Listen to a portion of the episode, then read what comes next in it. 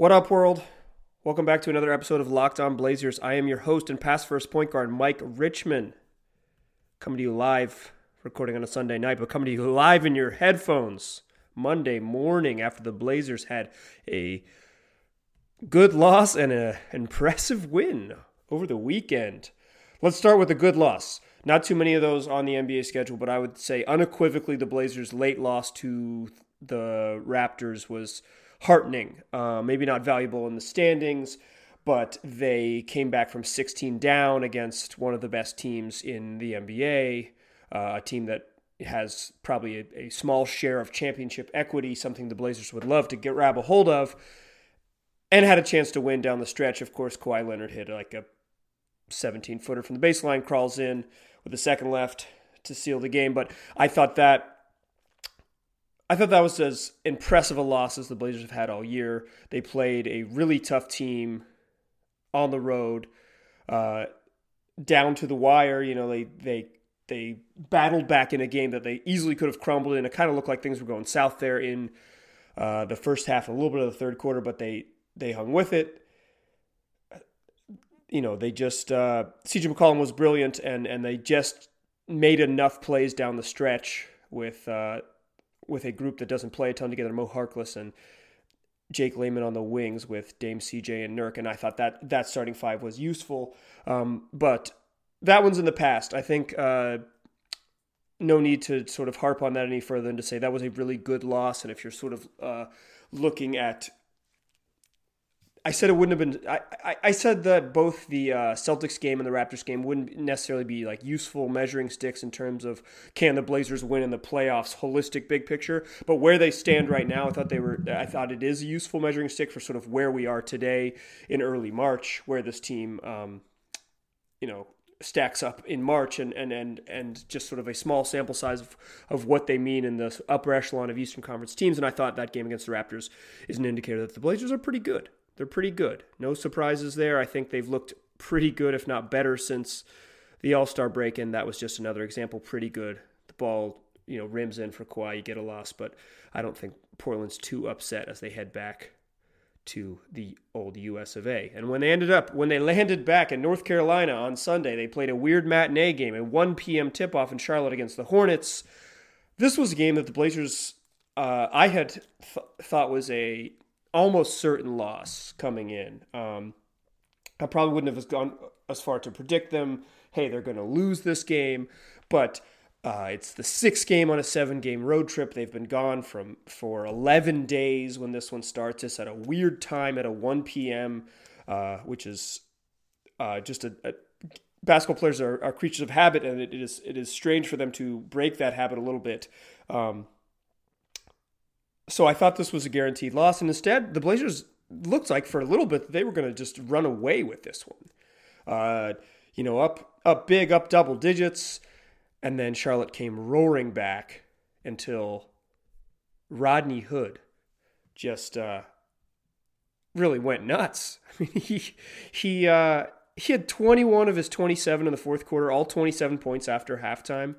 Uh, he had some crucial plays down the stretch where the Blazers just kind of let him go. They let him run pick and rolls. Um, early on in that fourth quarter, they just ran the whole offense through him. I thought that was noteworthy.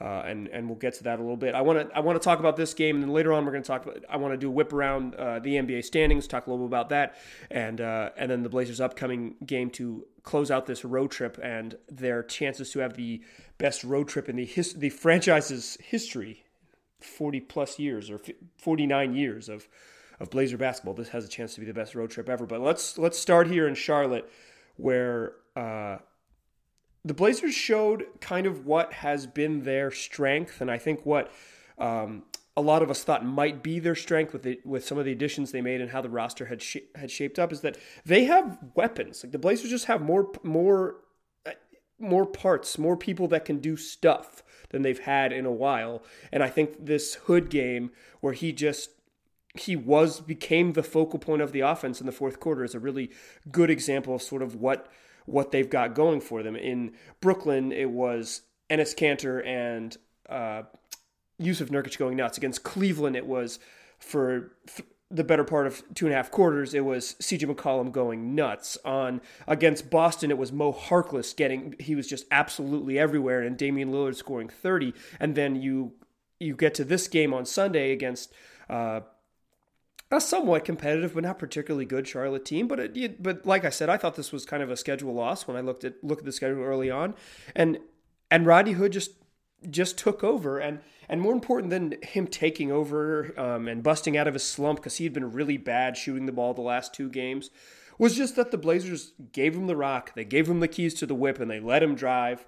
Um, he, you know, he had a big three late in the game to sort of close it out, and and, and this this versatility is really going to serve them. Does it raise sort of their playoff ceiling? I have no idea, and I, I think this is that's still the central question of. Uh, of this team is is how much better are they when when they get into sort of that the microscope of playoff basketball. But it's certainly with with the addition of Kanter, with the way Jake Layman's game has grown, with Mo Harkless sort of busting out of a season long slump over the past ten days, and Rodney Hood at least having the ability to have games like this, even if he hasn't been super consistent, it gives the Blazers something that they haven't had, and that's the ability to not just say, "Hey, Dame, can you bail us out?" Uh, in the last two seasons, maybe in the last three, uh, the Blazers have had these second half surges, and a lot of that, particularly last season, because Damian Lillard started playing like an MVP level player. You know, he's been good. He's had his good games eh, during this road trip. Don't get me wrong, but he hasn't had to be the absolute best player on the floor during crunch time to steal games and win games for the Blazers. And and I think that's a sign of growth for this team. It's just proof of, of, of what they are. Uh, I don't want to. I, I don't want to go too far. Like I, have already said that this that this Raptors game was a good loss, which I think is kind of against some of my um, counting principles. But but but I think, and I don't want to go too far in this Hornets game is what I'm trying to say, but I, I think this was another really good sign for this team. You know, they're five and one on this road trip. I thought this was a make or break road trip. Uh, and to be totally clear, I thought this was a break road trip. I thought they they were going to go two and five or three and four, and kind of be in that drop down to fifth or sixth, maybe in the West, and have a have a push, have to make a push to get back to home court advantage. But instead, here they are. They're sitting pretty with five wins heading to Memphis to close this bad boy out. Uh, this is as good of a road trip as you could have accepted as you could have expected and it's been good not just because the all-stars have played like stars or Nurk has found his rhythm which at times have happened we've seen CJ have big games he was really good against the Raptors too um, and and Dame's had some nice nights he had a nice night against against the Hornets as well but he wasn't sort of this unquestioned we need you type of star um, should be mentioned, Nurk was fantastic also against the Hornets. They had nobody who could guard him. But the versatility, the ability to just say, hey, we need some help and go get it, uh, is, is really is really something this a Blazer team hasn't had in a while. They have not had the a bench unit or or even multiple guys that come off the bench that you can say, hey, well, maybe they'll help. I think they have a couple different ones that do that now, and they've been doing this damage without uh, massive nights from from their big stars and without and, and and been doing this without Evan Turner who's been sort of the quarterback of that bench for a while. So I think this is I think this is a telling win and a useful win for um, a lot of reasons. I, when we get back in the second segment, I want to just take a quick look around the league and as good as the Blazers have been, where they stack up and who else is coming on their heels for that uh, that race for that third or fourth spot in the West. Before I do that, though, I want to tell you guys when you get in your car when you get in your smart car. Tell tell your smart speaker play play podcast Locked On Blazers. This is a great podcast to listen to your listen during your commute. I myself love to listen to podcasts, love to listen to the network during my commute. It's the perfect length if you have uh, a drive to the office or you have to get your kids to school or whatnot in the morning. Just tell your smart speaker when you get in your car, play Locked On Blazers, make your ride a little bit better. All right. I, I think this Blazers trip has inspired a ton of deserved confidence in the fan base, in the team, in whatever, in your local podcaster, whoever it is. Um, the Blazers are playing as well as they have all year. They're as deep as they've been, and, and they're getting contributions up and down the roster. They're winning games without their stars playing well. They're winning games uh, going inside. They're winning games bombing away from three. They're holding off late charges from lesser opponents and finding ways to win on the road games they would absolutely have lost earlier in the season. But here's the sort of glass half empty um, natural Mike Richman view of the Western Conference standings. The Blazers, who have won five of six, seven of ten, are tied with the Thunder for third place in the West right now. When they wake up Monday morning, they're both in third place. Here's the bad news: the Thunder looked were looking really good, world beater good. Then they dropped two in a row without Paul George and had to scrape back to beat the Grizzlies at home. Had to make a huge charge in the fourth quarter uh, to come back and win that game. So they, that's the only reason the Blazers aren't alone in third place on Monday morning. But you look behind the Blazers in the standings. The Houston Rockets are starting to get it together. Chris Paul, the uh, much maligned Chris Paul, mainly for his antics here in Rip City, but uh, he just looks healthy. Um, he looks as he he looks really good. Uh, kind of like the Chris Paul that we saw for parts of last season. He's allowing James Harden, who just is a scoring machine and just relentless, but to take more more time off. You know what? When the Rockets were really good in a you know one game seven away, twenty seven consecutive missed threes away from. Uh, from making the from ups, upsetting the Warriors and making the NBA Finals is because they could stagger Harden and Paul and play play them you know separate minutes so they always had a all NBA or you know Hall of Fame type point guard on the floor. They're they're back rolling again. They've won five straight and they're just a game behind the Blazers. The Utah Jazz. The Utah Jazz are just balling right now. They're just they've just been so good. They they came back to beat the Nuggets. Uh, down 13 with eight minutes left in Denver, charge back to beat the second best team in the West.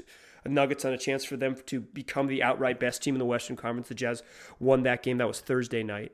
And then Saturday night, uh, while the world was watching nationally televised games, uh, over on NBA League Pass, the real heads were watching Jazz Bucks, and the Jazz came storming back again, down double digits against Milwaukee, to win at home against maybe the best team in right, you know, record wise, best team in the NBA.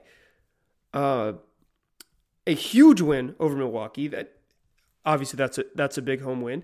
They've won five in a row, and they're just two. They're just two and a half games back of the Blazers. So if as much as I want to say this, you know, the Blazers are cruising towards third place. This is a team that has solidified itself as a as a home court advantage playoff team, something that I think everyone who follows this team thinks follows the Blazers thinks is incredibly crucial to their playoff success. That middle of the West is just really good. The, the Houston and and Utah, you know, were two of the maybe the second or third best team in the West last year when you got when you got down to the playoffs. They were really good. OKC when Paul George gets back and is healthy, they were playing really well. Obviously struggling a little bit without him, but this was this was going to be a make or break road trip for the Blazers for exactly this reason. The rest of the league, the teams that they're competing with for that sort of 3 through 6 spot, they're not going anywhere and it's going to be an absolute dogfight down the uh, down to the down the stretch because the Blazers aren't the only team in the West. They certainly aren't the only team in the sort of their range that's playing their best basketball right now. Now, the bottom half of the West standings have kind of fallen apart. Uh, the Kings have lost three in a row. The Lakers are basically ready to contract themselves. Uh, the T Wolves looked like they were going to get in it, but then they've lost three in a row. Uh, the Spurs, if when they play in San Antonio, they look like a playoff team. When they leave San Antonio, they look terrible. Um, I don't think that the bottom half of the standings necessarily chasing the Blazers, but that that middle pack, that that OKC, Utah, Houston thing, that's not going anywhere. The Blazers, this road trip has inspired a lot of deserved confidence, like I said. They should feel really good about the way they're playing and the type of team they've got. But the only reason that this road trip was so important, so make or break, is because it ain't getting much easier and it's not slowing down.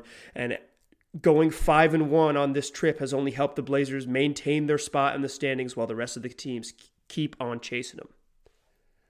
All right, when we get back, we're going to talk about the Blazers' road trip.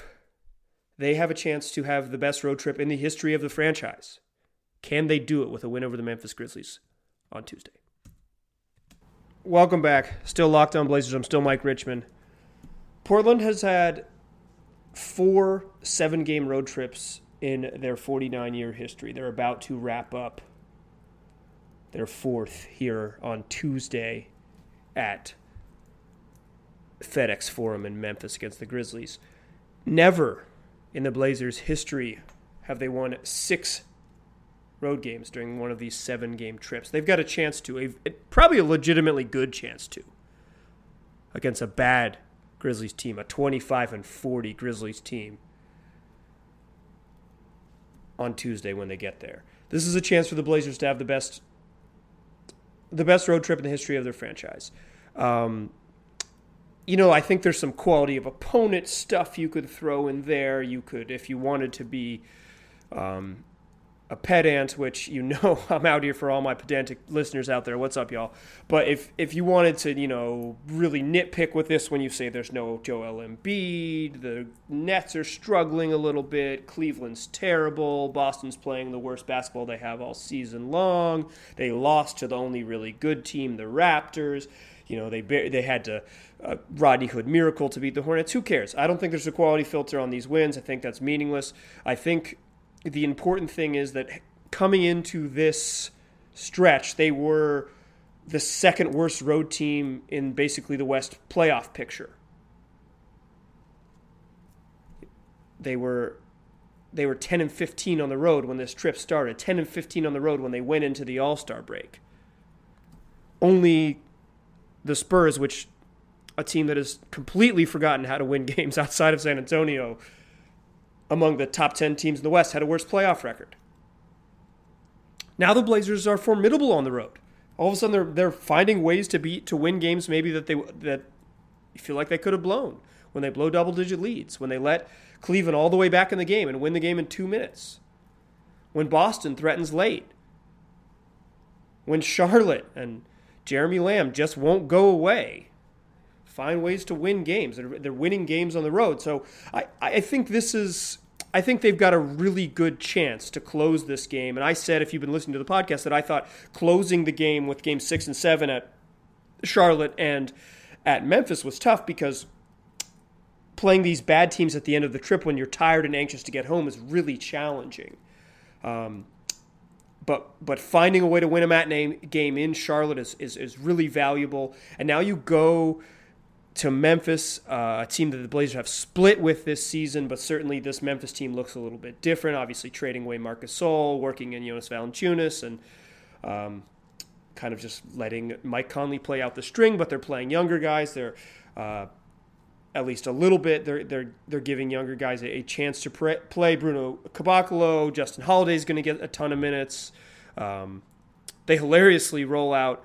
Uh, Joakim Noah and Valanciunas and have ditched Ivan Rabb, who was uh, who was uh, starting at center a while for them. But the, they're not a particularly good team. Um, they're they're not awful, but they're not a particularly good team. They have a losing record at, at home, and, uh, and and and this is if there is a reason why you want to feel good about this game, it's because uh, CJ McCollum has absolutely feasted in Memphis. Uh, you will remember that this was the site of sort of McCollum's coming out party as an NBA star or, or a rising NBA star. At the time, he, uh, after Wesley Matthews tore his Achilles in, 20, in, in April of 2015, and uh, Arron Afflalo hurt his shoulder, uh, the Blazers were left with nothing but uh, this sort of skinny two guard to roll with. Second year player, CJ McCollum, he went absolutely nuts against the then grit and grind Grizzlies. Uh, I think he had 10 threes in a playoff game. Maybe it was a little bit less, but he had, you know, 36 in their elimination game. Uh, the, he had the most threes and scored the most points off the bench of any player in uh, Blazers history in a playoff game, postseason game, and he's just been cooking the, the Grizzlies ever since. Uh, so over the last seven games, this dating back to the 2015-16 season, that would be the following year, the year that uh, LaMarcus left and CJ won uh, Most Improved Player. He's averaging 30.6 points, shooting 54% from the floor and 48% from three in seven games in FedEx Forum. That is his hometown. Earlier this year, he had 40 against Memphis. Like the dude is just this is for whatever reason there are certain arenas where guys cook. FedEx Forum in Memphis and beautiful downtown Memphis right at the end of Beale Street. CJ McCollum cooks when he goes to that arena. That is his favorite place to barbecue. So it's not, you know, you can be you can pick the Blazers to win this game for a variety of reasons. It can be because of the way multiple guys are playing well. Uh, I thought Al-Farouq Aminu played well against the Hornets. Um, he didn't have his, you know, maybe didn't get the accolades, but Nurk's been balling. Obviously, Rodney Hood coming off a huge game. Mo Harkless has been playing well again. Jake Layman has shown those spurts where he can really play, and he earned those minutes in the in crunch time against uh, Toronto on Friday. Uh, Damian Lillard's been okay. CJ McCollum has had two really good games and basically just four quarters across two games where he's been really lights out. But if the Blazers are going to win that sixth game and make this legitimately the best road trip in the history of the franchise, it might take another big night from CJ McCollum. I like their chances against Memphis.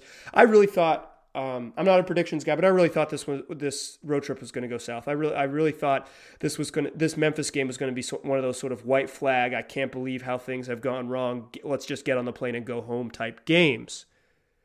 Instead, it's a chance to be a celebration for the old Blazers, who come back and play a really tough game against OKC on Thursday. But this this this would be the capper on a really fantastic road trip and put them put them in a really nice position over the final stretch of the season. This one is so far from sort of decided. You know, they'll they'll there's still 17 games left after they play in, in, in Memphis and, and a lot to be decided. But if the Blazers come back from this trip in this position, even what I said in segment two with all those teams chasing them, you got to just like where they are. They put themselves in a position to compete over those final 17 games over the final month of the season. It should be really, really interesting. Now, if they don't take care of business in Memphis, and Mike Conley, who didn't play tonight, rested for general soreness, and he comes back and does what he does, which is like make life hard for Damian Lillard and occasionally roast the Blazers. If if they do end up struggling in this game, I I, I just I would caution overreacting. It's the end of a long trip. A five and two trip is really valuable. But I would also say for this team to get where they go, get where they want to be, this is the type of game they have to keep winning. They've done a really good job of it so far. Be nice to see them close it out again on Tuesday night. Be nice to see, if you're a Blazer fan, to see old CJ McCollum roast in the building that he loves to cook in. I'll talk to you after that one. I really appreciate you guys listening. If you have any questions or comments, you can hit me up on Twitter at Mike G. Rich.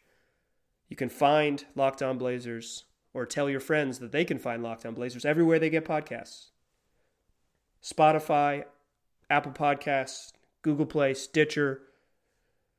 Just uh, wherever you get podcasts, search Locked On Blazers. Check us out. And if you could do me a solid, get on Apple Podcasts and leave me a five star review. Tell me that you like what you hear.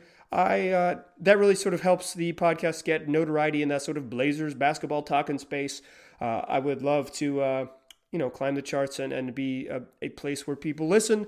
Uh, shoot me your questions, shoot me your comments at Mike G. Rich on Twitter. I will talk to you guys soon. Thanks for listening.